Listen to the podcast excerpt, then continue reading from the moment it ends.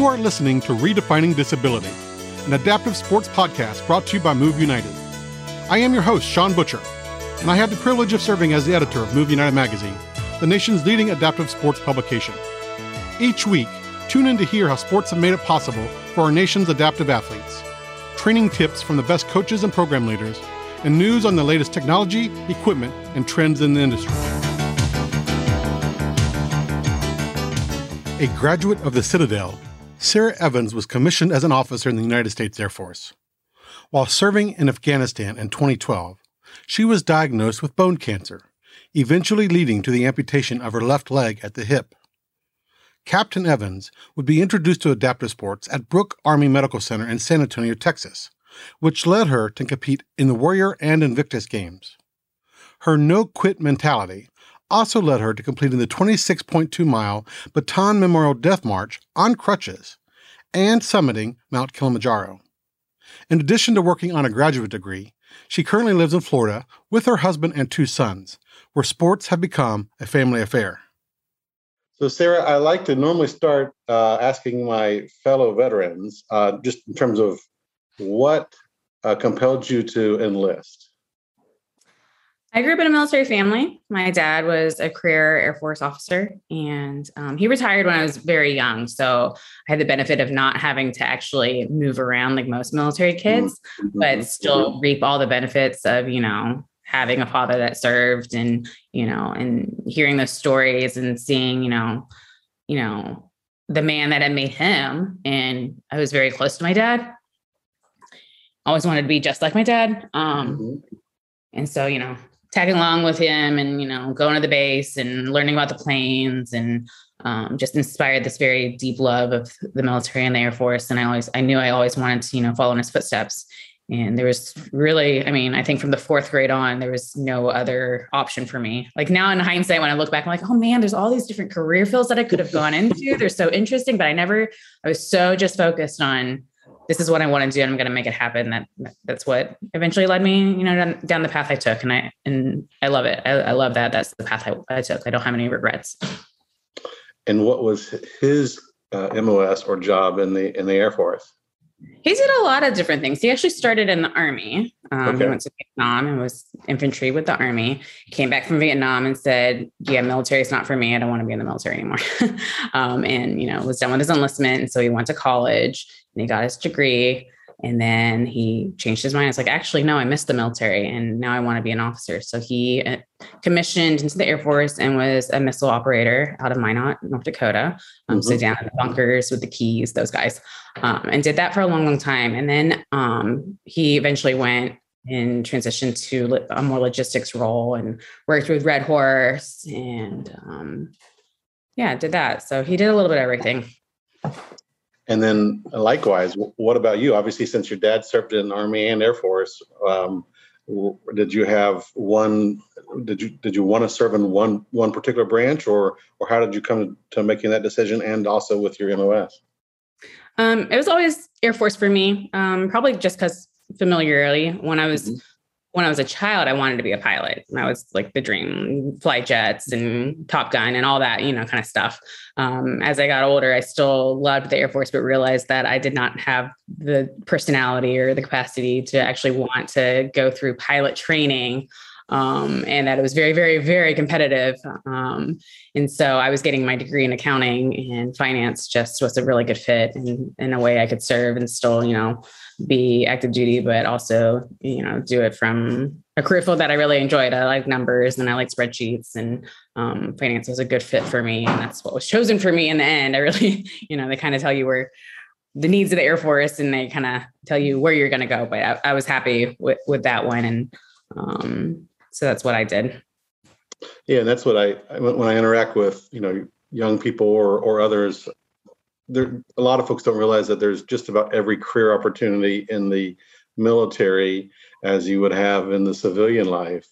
Uh, and so, you know, to, to not rule that out or not think that there's only, you know, one one thing that everyone does in the military. So I think that's good to to because I was, you know, a supply clerk and a quartermaster in the army. So, you know, I'm like, it's, um, you know, there's lots of other jobs besides besides infantry or in addition to infantry. So, um, so that's good to good to share. And, and where did the Citadel come into play? So the Citadel was kind of crazy because like I, I, grew up with my with my dad, you know, telling me about the military and taking me all these places. And anytime there was like a you know a military base, we'd go check it out or a museum, you know, Air and Space in DC. We did you know all those things because he was also a history buff. Mm-hmm. Um, and he had grown up in the Carolinas in North Carolina, and a lot of his buddies had gone to the Citadel. Um, he did not. He went to Vietnam, and then when he came back, like I said, he was not interested in the military, and so he went to Wake Forest instead. Um, but then he always had these big regrets because the Citadel is just rich in history and a military college and um, lots of values, integrity, and just like they build at the time great men because it was a male only institution for a very long time. Um, but growing up, he would take me to football games mm. and I fell in love school. And I don't think it was ever his intention for his daughter to go there because it wasn't even an option when I was a kid. There were no females there. But we would go to the games and we would go to open barracks and go like look and see the pipe band. The, they have bagpipes there and go down to Fort Sumter and go down the battery in Charleston and just fell in love with the school. And then Nancy Mace graduated from there and that opened the door that it was an mm-hmm. option. And I remember initially when I told him, Hey, I think at up until that point, I had been had my eyes on the Air Force Academy. And I was like, you know, I don't think I want to do the academy. I think I think I want to go to the Citadel. Be a good challenge. You know, um, in a lot of ways. Anyway, um, and initially he was like, I don't think so. I don't think you should do that. You know, you don't want to go and then quit. Right. That was the fear that I would go and be like, this is way too hard. I don't like this. I don't like this environment um, I'm not up for this. I mean, I grew up in ballet, like, and then I was going to go to this military college where you march around, you shine your shoes, and you like have to, you know, do hospital corners in your beds, racks. Um, he was, I think his concern was, yeah, you know, I believe in you, but also like you don't want to go and then decide it's not for you, then have to start over. Like, why don't you look somewhere else, right? And uh, but I got early acceptance. I mean, they, they they got early acceptance, so that was promising. And then the Air Force gave me an ROTC scholarship and was going to pay for it. Um, and that was the senior year of my high school. My dad got sick; he had cancer, and he passed away that year. Mm. So, like, it was super motivating because, like, I felt like I was doing something that he would have been very proud of. Mm-hmm. Quitting was never an option how do you quit at that point?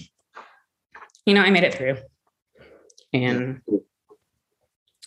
very proud of myself for doing that. Um, and I'm sure he was yeah. too. Yeah. I'm sure he is too. yeah. And so at least at least you did it for dad, right? So you did it for yourself, but also for for your dad. exactly. You know, I did do it for him, but I did it very much for myself too.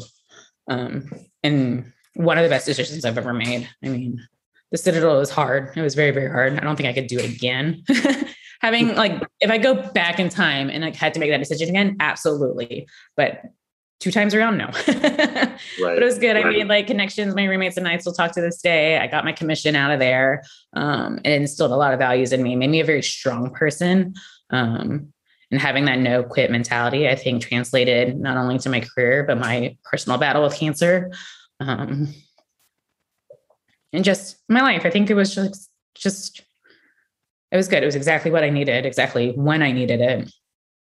And I'm forever grateful that I had that opportunity and that I did it. Yeah, I mean it was purposeful and probably all meant to be, right? Yes, exactly.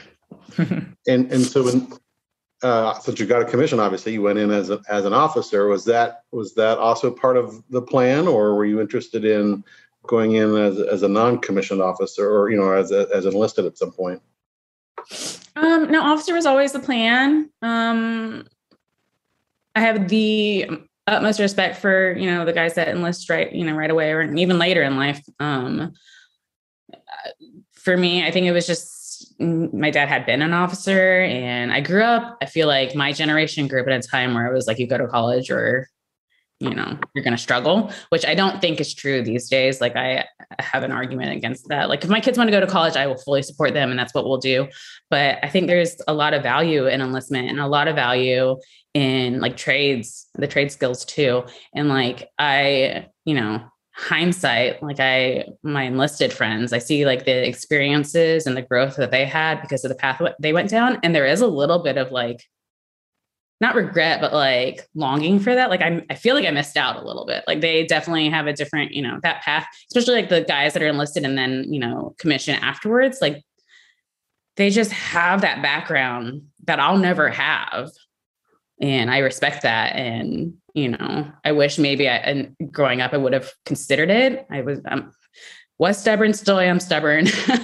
um, and so when I, you know, set my mind to something, there's like no other options. But in hindsight, like probably should have considered it. I, I don't know that that would have, you know, changed my path and I probably still would have taken the path I took, but um, yeah. So, so once you're in the Air Force, um, you know, were you were you moved around every now and then, you know, in terms of different duty assignments or duty stations, and uh, and walk us through that, um, you know, that time frame when you were when you were active uh, actively serving as an officer. Yeah, so I commissioned, and then I went. It's not a thing anymore, but in 2008, um, brand new second lieutenants would go to Maxwell Air Force Base in Alabama, and they would go to it was called Air ASBC Airspace Basic Course. is like just a basic course on like intro to all right, here we are, let's do this. Um, so I spent a couple months there, and then I got my first assignment to Montana, Great Falls, Montana. It's a missile base, which was cool because like you know my dad was a missile officer, but I was doing finance up there. Um, met my husband there, met Joe there. He was a helicopter pilot, and um, all the young CGOs uh, company grade officers, the second lieutenants, first lieutenants, and captains. You know, all gravitated towards each other and hang out, and um, so I got to know him, and we eventually got married in Montana. Was he an officer too?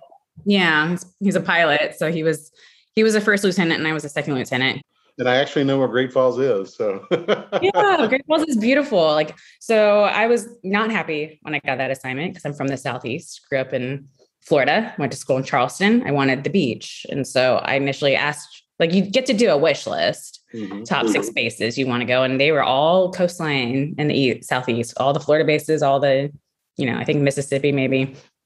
And then they sent me to Montana, like an hour south of the Canadian border. And I was like, I will not survive up there. Um, it's cold. I don't know how to drive in snow and there's nothing there. And it's not, it's landlocked. Like, but it's been my favorite assignment so far. I mean, I don't think I could live there again because it is cold. Um, but I'm desperate to go visit again um, and go spend time there. And we still have friends there. And I, anytime I'm in a couple Facebook groups for, you know, young women officers and anyone that comments, Hey, I got signed to Malmstrom. Tell me about it. I just, I can't say enough good things. Like, don't be sad about being there. Like, live it up, like, take it for what it is and just like make the most of being there because it's just a beautiful place. It's you know, Glacier National Park is there. I learned how to ski and snowboard and hike and whitewater raft and kayak, and I went fishing. Um, and it was just so eye opening. And uh, I'm forever grateful that I got that assignment. Like, as much as I complained when they told me that's where I was going, like, it's been my favorite place I've lived. It's just, it's an amazing place. I was going to actually ask you if that's where you learned to ski. So you already said that. That's awesome. I had never, I had never seen snow. I don't think. And so my flight up there, I had a layover in Salt Lake, and it was snowing. And I remember just going outside and watching the flakes fall. I'm like, all right, this is my life now. I better, you know, take advantage of this. And yeah, learned how to ski there, and it was so much fun. I was tasked with a 365 deployment. I was supposed to, Joe and I had just gotten married. And then three months after that, I was going to head out to Afghanistan for a year. And then I was going to get, while in Afghanistan, we would get orders. Joe's um, probably getting orders and with joint spouse, I was just going to follow him because I would get basic preference. So um, we weren't sure where we were heading after my deployment. But uh, so I went over. I was only in country for three months uh, when my diagnosis happened. And so um, I was working out of Kabul and I went to Bagram. They diagnosed me and said, you know, we're not even sending you back to Montana. We're going to send you to Texas because there's a doctor in Texas that is going to treat you because he's the he's the man that's going to save your life. And it was the right call. Um, so they called Dr. Alderete up at like, I think it was 1 a.m. Texas time and said, Hey, can we send Sarah straight to you? Like, don't pass go, just straight to you. Um, and he said yes. And so they got me on medevac and I flew straight to Texas. Joe loaded the dog up in the car and drove straight south from Montana and met me there. Um, I think he got there like a, maybe an hour before I got off the ambulance.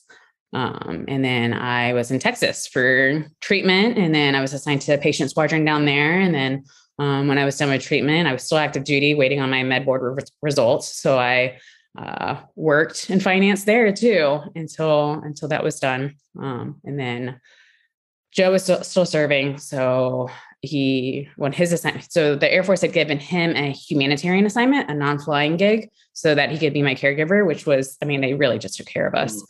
Um, and so his sole job, while still being active duty, was to take care of me. Um, but then he also got to do some stuff with the the RPA squadron down there too, and and still do some pilot related duties. Um, but when I was all better, it was, you know, returned to flying status. So he got orders and took us to DC.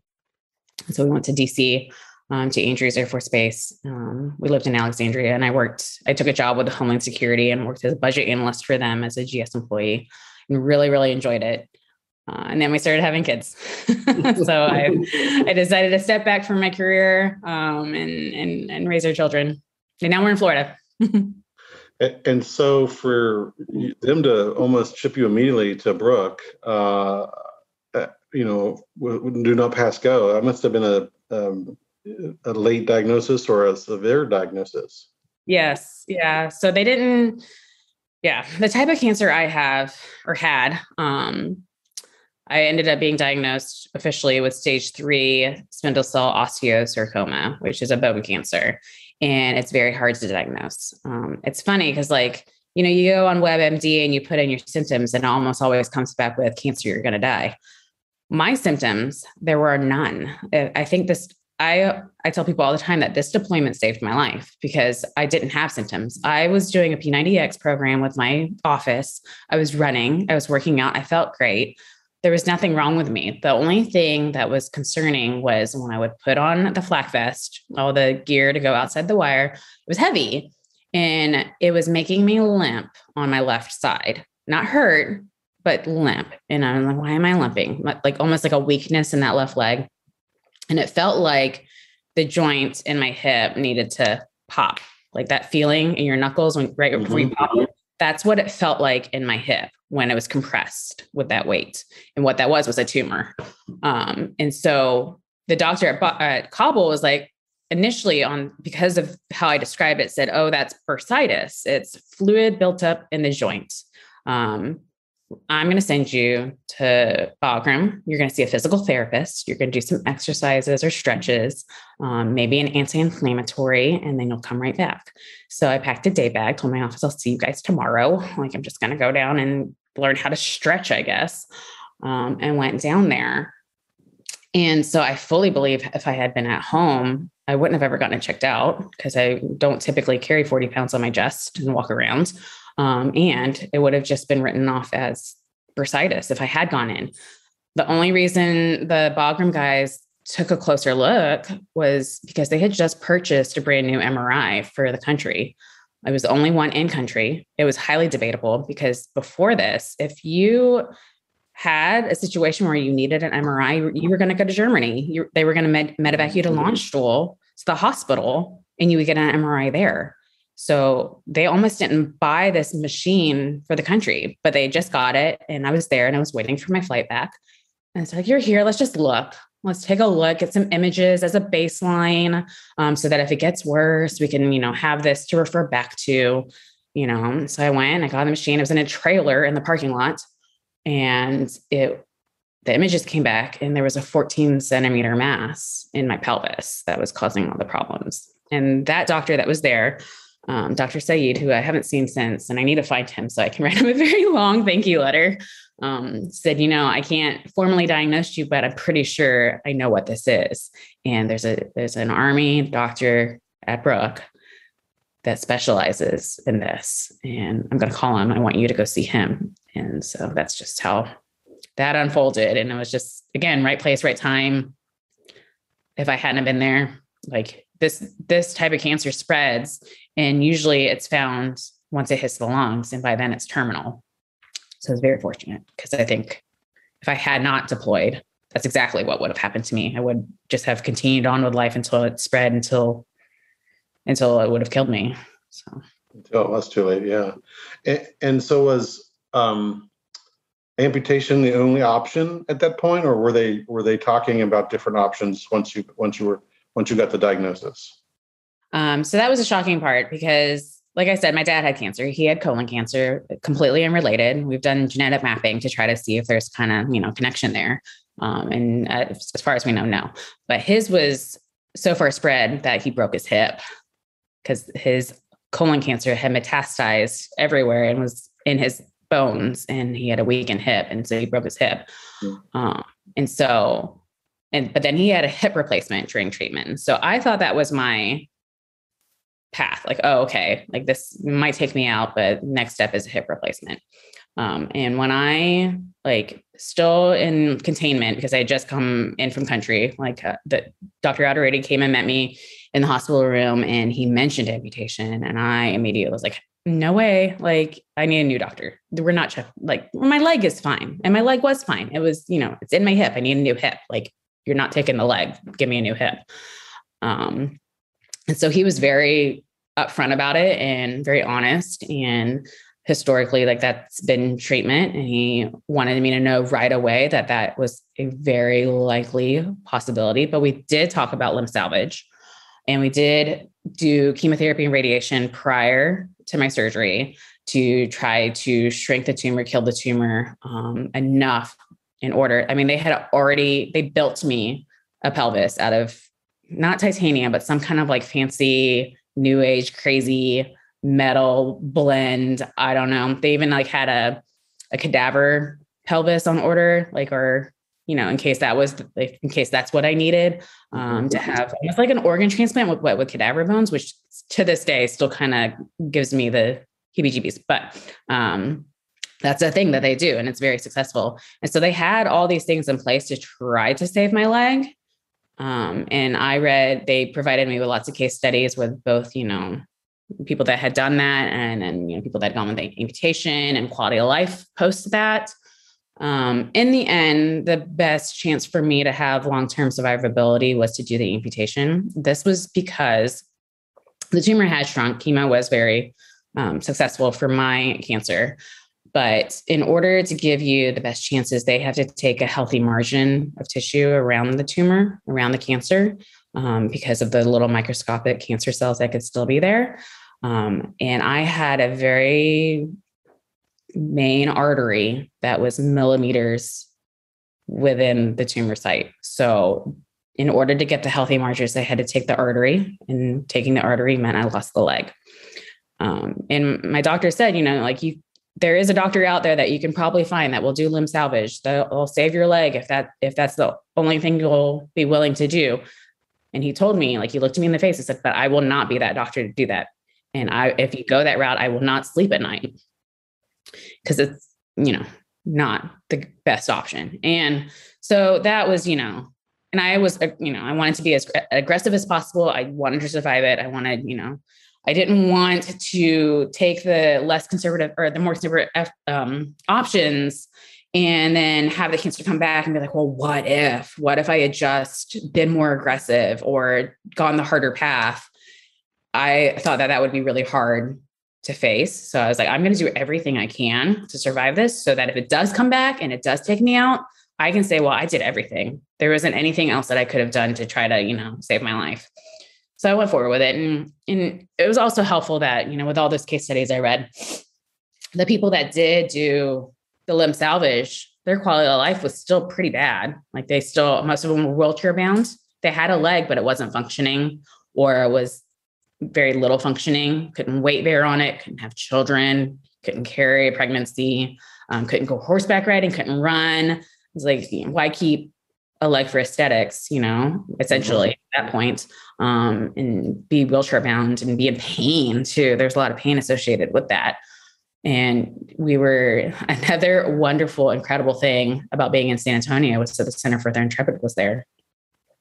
And so I got to see prosthetics and advancements and see what these guys and girls were doing and how they were living with amputation. And I was like, that's the quality of life I want, not these this quality that I'm reading about if I have that option. So all all roads pointed towards this is this is the right decision for you, Sarah. Let's go ahead and amputate. It was still really hard because at that point, well, up until this point, the, the tumor had been growing before I could get treatment started. And I did start using crutches because it was starting to hurt.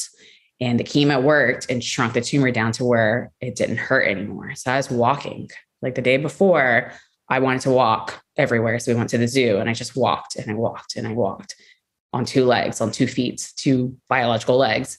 Um, and walking into the hospital and then signing the paperwork saying that you are electing to amputate the seemingly fine leg, it was a hard signature. Um, but it ultimately did save my life. And since then, I've met a few other people that had the same diagnosis as me, um, who, not because they didn't know um, the, you know, the rest did limb salvage. It was mainly because of misdiagnoses.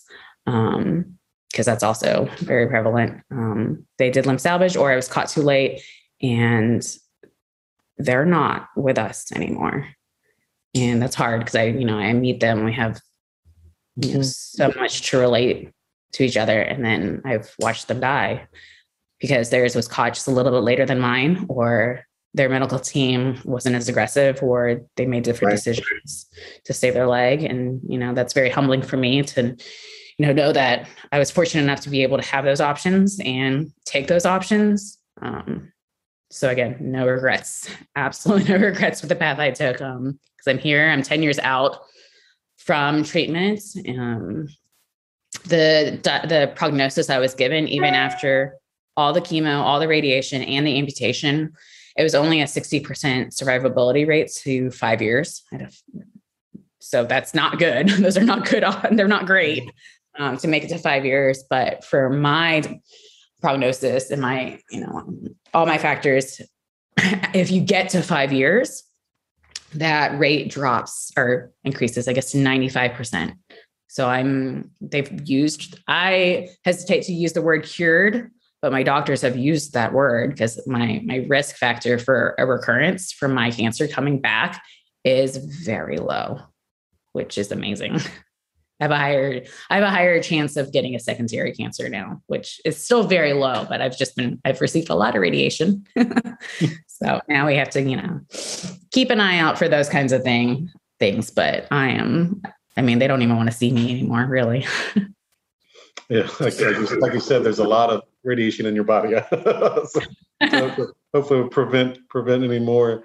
Now, Hello obviously you were active uh, in sports and recreation before um, uh, the surgery. You know, you mentioned you danced, um, you know, snowboarding and skiing, and and some of the recreational activities. Uh, Brooke is a fabulous place for adaptive sports. So during your rehab, uh, I know I imagine you were introduced to different sports. Were there ones that you um, tried that that you that you liked and or that you hadn't done before? And how did how did sports play a role in your rehabilitation? Oh yeah absolutely. Um yeah it was such a shock to me to be in that world and i'm so grateful that i was there and like because i can i can picture myself going down a different path having been you know maybe a civilian um, and going to a civilian facility where it was more like you know geriatric patients you know from like losing you know limbs like just you know like not a military focused like these guys were wanting to go back to war like um and i could see you know not really like finding motivation or wanting to really push myself probably like having a, a much lower baseline of what my my like lifestyle was going to be like just getting by like and being i probably would have been okay with that like i i tell people all the time like I had every excuse in the world to just not do anything, right? I'm mm-hmm. cancer patient, missing a leg. Like I could have milked that for everything it was worth and just been like, I can't do anything anymore. Like, look at me, I'm so disabled. Like I need a full-time caregiver all the time. Like I, you know, I need to be confined to a wheelchair and have like all the like I can't get into the shower by myself because I'm on one leg. You know, I have all the excuses and everyone, no one would have betted an eye at that. And they probably would have my family and my community would have supported me and been like, all right, what we need to do to help Sarah. But being at Brooke and being introduced to adaptive sports changed that outlook and that course for me. And it's so like just, I mean, it's hard, it's so hard to describe because like I went thinking, okay, I get fit, I get physical therapy, you know, they're gonna show me how to transfer. They're going to show me, you know, like adapt, like, you know, all those things. Right. And then there's going to be occupational therapy too. Okay, great. I had never heard of recreational therapy before, but that was like that third part of it at the Center for the Intrepid was just, it was equal, if not more, to the other OT and PT, you know? All of them were important. And they all worked together. But, you know, I met Heather there, who's the recreational therapist, and she'd be like, hey, you want to go cycling? um, I have one leg. How do I don't ride? I can't, I'm never going to ride a bike again. Right. I'm never going to ride a bike again. I'm like, no, we have, you know, well, you could, you could ride a bike, but also we have hand bikes and, um, you should come hand cycling with us. There's Operation Comfort here in town. They've got hand bikes, and every Wednesday we go. And you you start off small, and you can do whatever you're comfortable with, but you should come out and try it. It's a break from the hospital it's a great it's a break from your physical therapist which you know I, I loved marie but you know it gets you know a little it's the same thing over and over. It's frustrating you know you're trying to learn how to balance and it's you know hindsight I, I loved it but at, in the moment it was it was hard work and also just it was just hard. Um it's just it's a break. We'll just go. We'll load you up on the bus and we'll, we'll go out and meet janice with operation comfort and you know you can you can try it out and see if you like it. And so three weeks post-op I was in a bike and I rode, still bald because still doing chemo. I rode like maybe three fourths of a mile and it was hard and it's with your arms. And, you know, there's all these other guys out there like missing both legs or, you know, one leg or one arm and they were all doing it. And they, you know, they were going for miles and miles and miles. They were like riding, I think 30 miles was their standard. I did three quarters of a mile. And I remember like it was the first time that I got my heart rate up I was like huffing and puffing. I was like, oh, I forgot this feeling because I'd been in treatment for a while by then. I was like, this feels good. So like push my body, I hadn't pushed my body in that way. You know, I hadn't pushed my body like to do something physically active.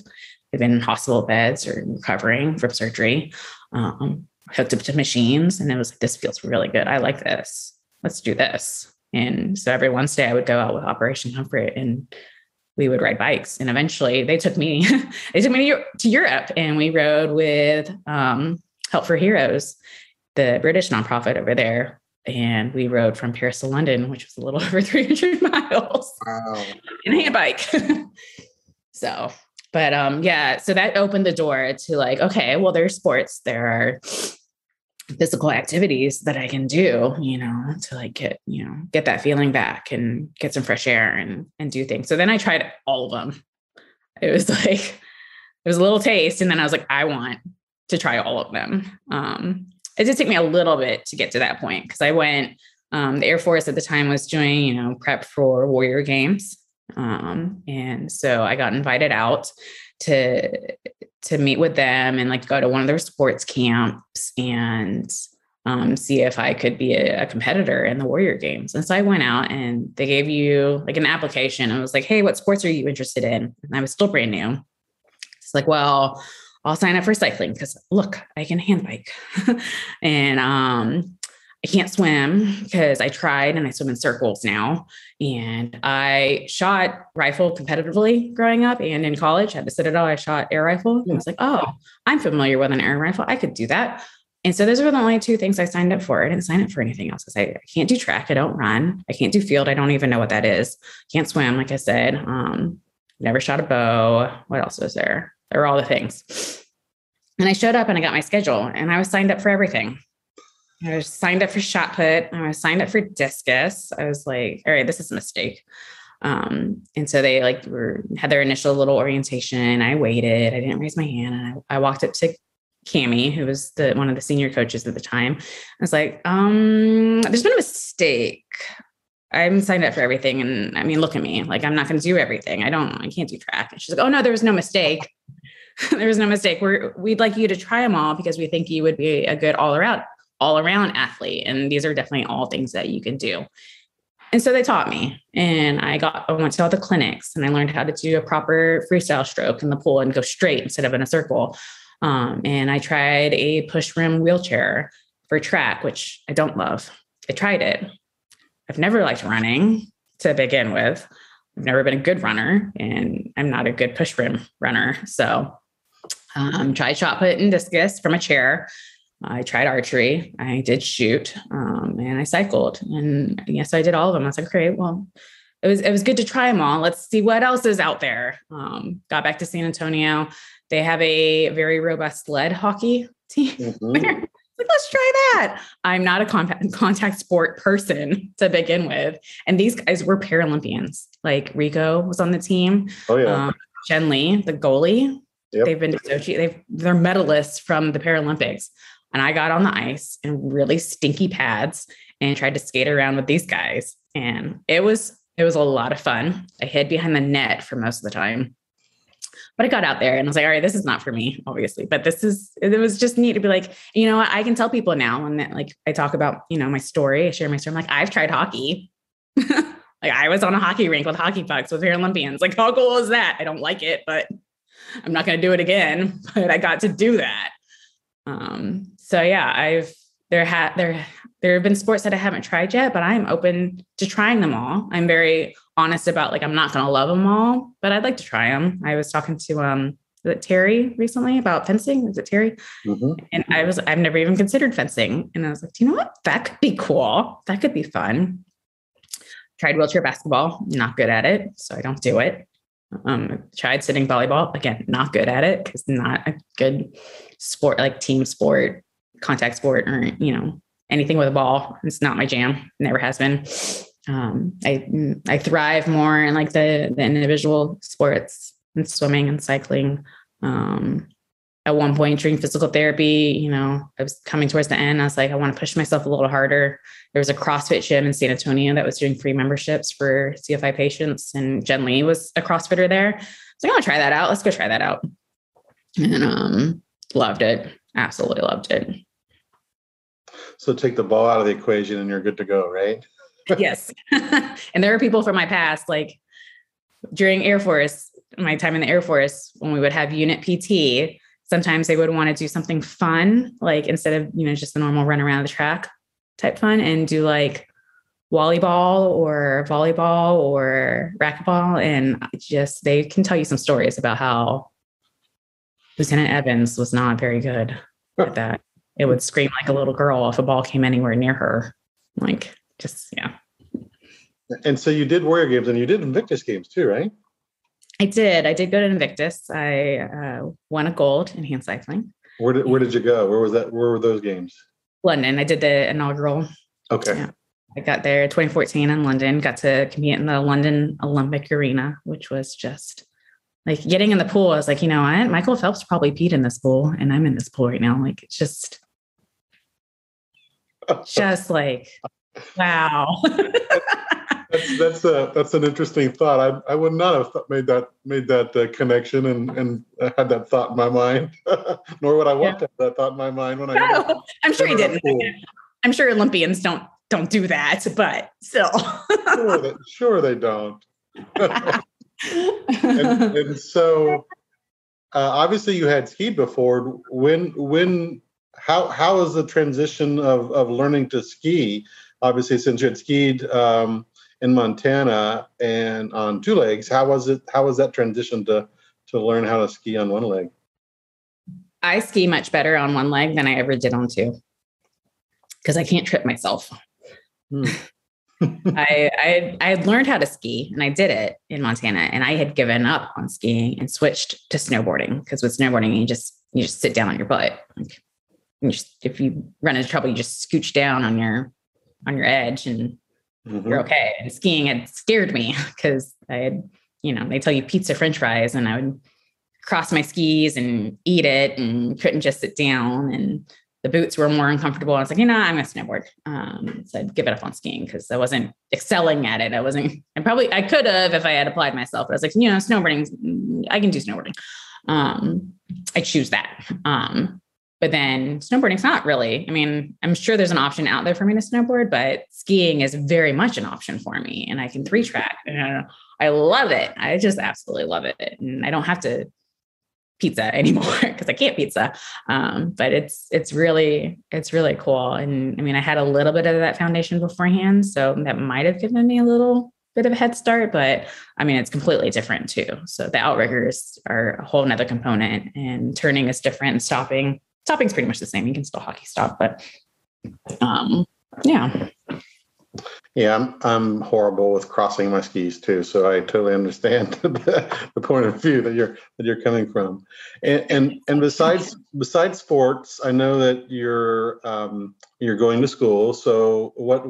First of all, why uh, did you make the decision to go back to school, and what do you hope to do with with that? Yeah, so I when I got pregnant with my first child, um, which um, actually wasn't supposed to be able to happen. Um, it was very unlikely that I would be able to get pregnant um, because of all the treatment that I had. But that was a very wonderful blessing and a surprise. And you know, I was ready for that challenge when it happened because you know I pushed myself. I had done all these things and accomplished all these things. I was like, all right, we're going to do this. Um, but when Tate was born, I decided, you know, I, I think I don't want to work right now. I think I want to be a stay at home mom. I was very, very fortunate that we're in a situation where I can do that. Um, I was like, and I want to support my husband who was going through, you know, a career transition at the time. And I was like, I could keep working, but like, want to do childcare and we're going to, we already knew we were moving um, from DC to Florida. I was like, we're going to move soon anyway. I don't want to have to go find, you know, transition to a new job and learn a new job in a new area where we don't know anybody and find new childcare. And, and then we got pregnant again. um, it's like, this is, this is where my heart is right now, what my role, what I want to devote everything to is to raising these little children that I'm so fortunate to have and supporting my family and supporting my husband from the home and being the primary, you know, caregiver to my kids so that he can, you know, he took care of me when I was sick and now he gets to go back and fly and focus on his career again. I want to do whatever I can do to support him in his career. Like I don't want him to have to take any more, you know, like put it anything on like career related on the back burner for me or our family. Like I, I'm happy with this. Like this is what I want to do. And um, so for the past five and a half years, that's what I've been doing with the kids. And now they're starting, you know, to reach school age and we're settled here in Florida and we're going to be in Florida for a while. Just a reservist now. And he's working on his PhD um, and maybe starting a second career when that's done. Um, and so we're finally into like a good routine and I'm starting to think, you know, well, what do I want to do? What do I want to do for myself? Um, where do I want to go? And, you know, I, I, my days are still very, very full. Uh, I still, you know, pick up the kids, drop off the kids, have the kids activities. Now we're, you know, getting into sports for them, um, and, you know, keeping the house and we've got the dog and, you know, all the things. Oh, and Tate's in Cub Scouts and he's going camping this weekend. So I had to go, you know, get all his camping supplies figured out and pack his food. So, you know, I'm still very busy, but I'm like, you know, they're going to start needing me. They're still need me, right? They're, they're my kids, but they're going to start, you know, going to school for longer periods of time too. What am, what am I going to do? What, what do I fill my cup with? And I still am very active in the gym. I became a trainer at the gym. So I teach a class once a week there and um, I'll, you know, find volunteer opportunities. And I love my role as an ambassador with Move United. And so there's things I do but I still have my GI Bill. I still have it. And uh, because of the time I separated from the military, mine will expire. They know, I guess they no longer do expire, but because I separated in 2012, mine eventually will. And because I had my kids after I got out, I can't, I can't transfer it to them. And Joe has his GI Bill that he's using. So if I don't use it for myself, I mm-hmm. just don't have it. Um, and so I'm kind of taking this period of life where my youngest is in preschool, so it's only part time. Um, so I'm not I'm not ready to go back to work full time yet because I you know want to be here for the him. So I can take these two years, I'll go to grad school. Um, it's been a while since I've been in school or done anything but take care of my children in my house.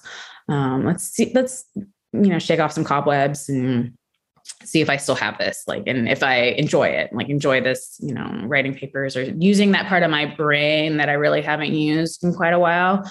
Um, and use it kind of as, as a trial as like, do I want to get back to work? Like, because mm-hmm. I can, like, I, my disability does not like hold me back so much that I couldn't re-pursue a very fulfilling career. But it's just, you know, it's another transition in my life. And I, I want to make sure I'm making the right choices and the right choices for my family.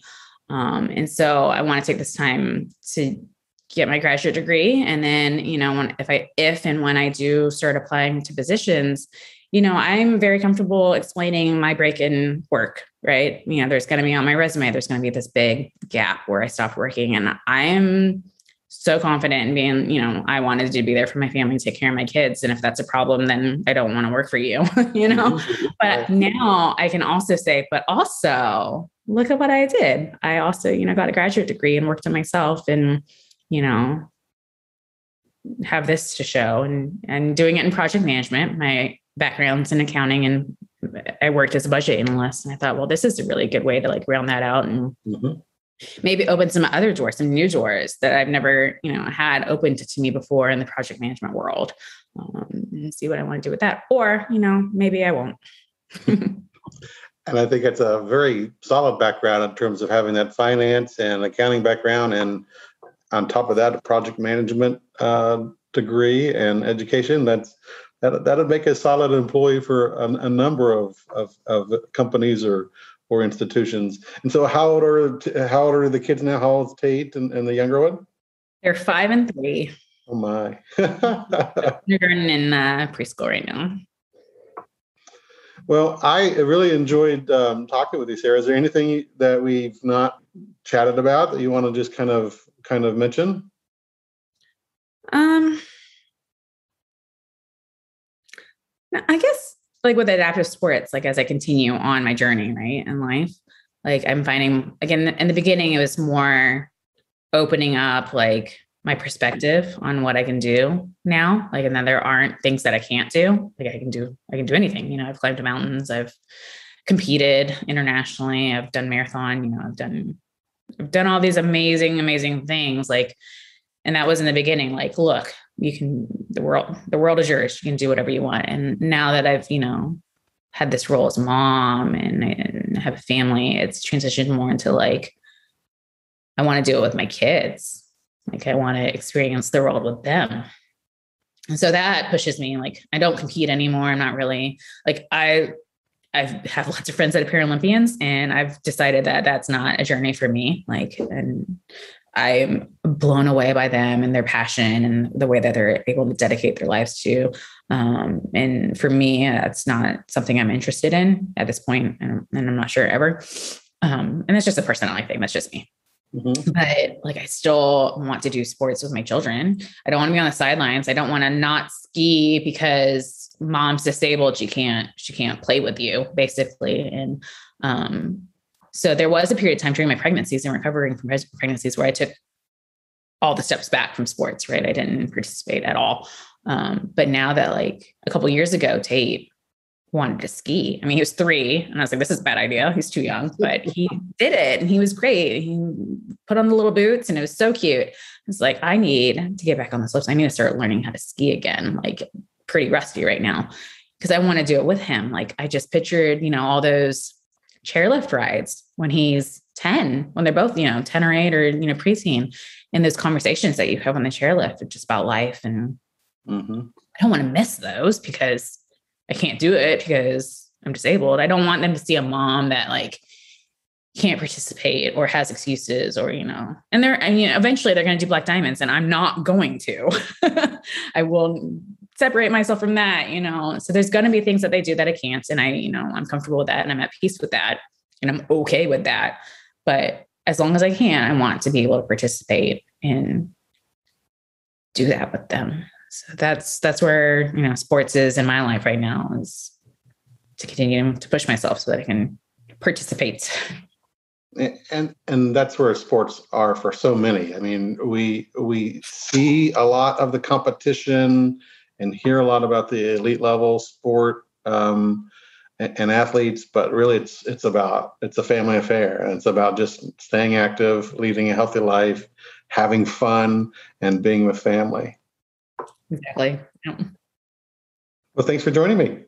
Yeah, thanks. I enjoyed this. It's always good to kind of reflect and look back on everything I've been with because I, you know, life's just life now. I just am stressed about laundry, you know, uh, and so it's it's nice to like think about my journey and remember remember what I've done.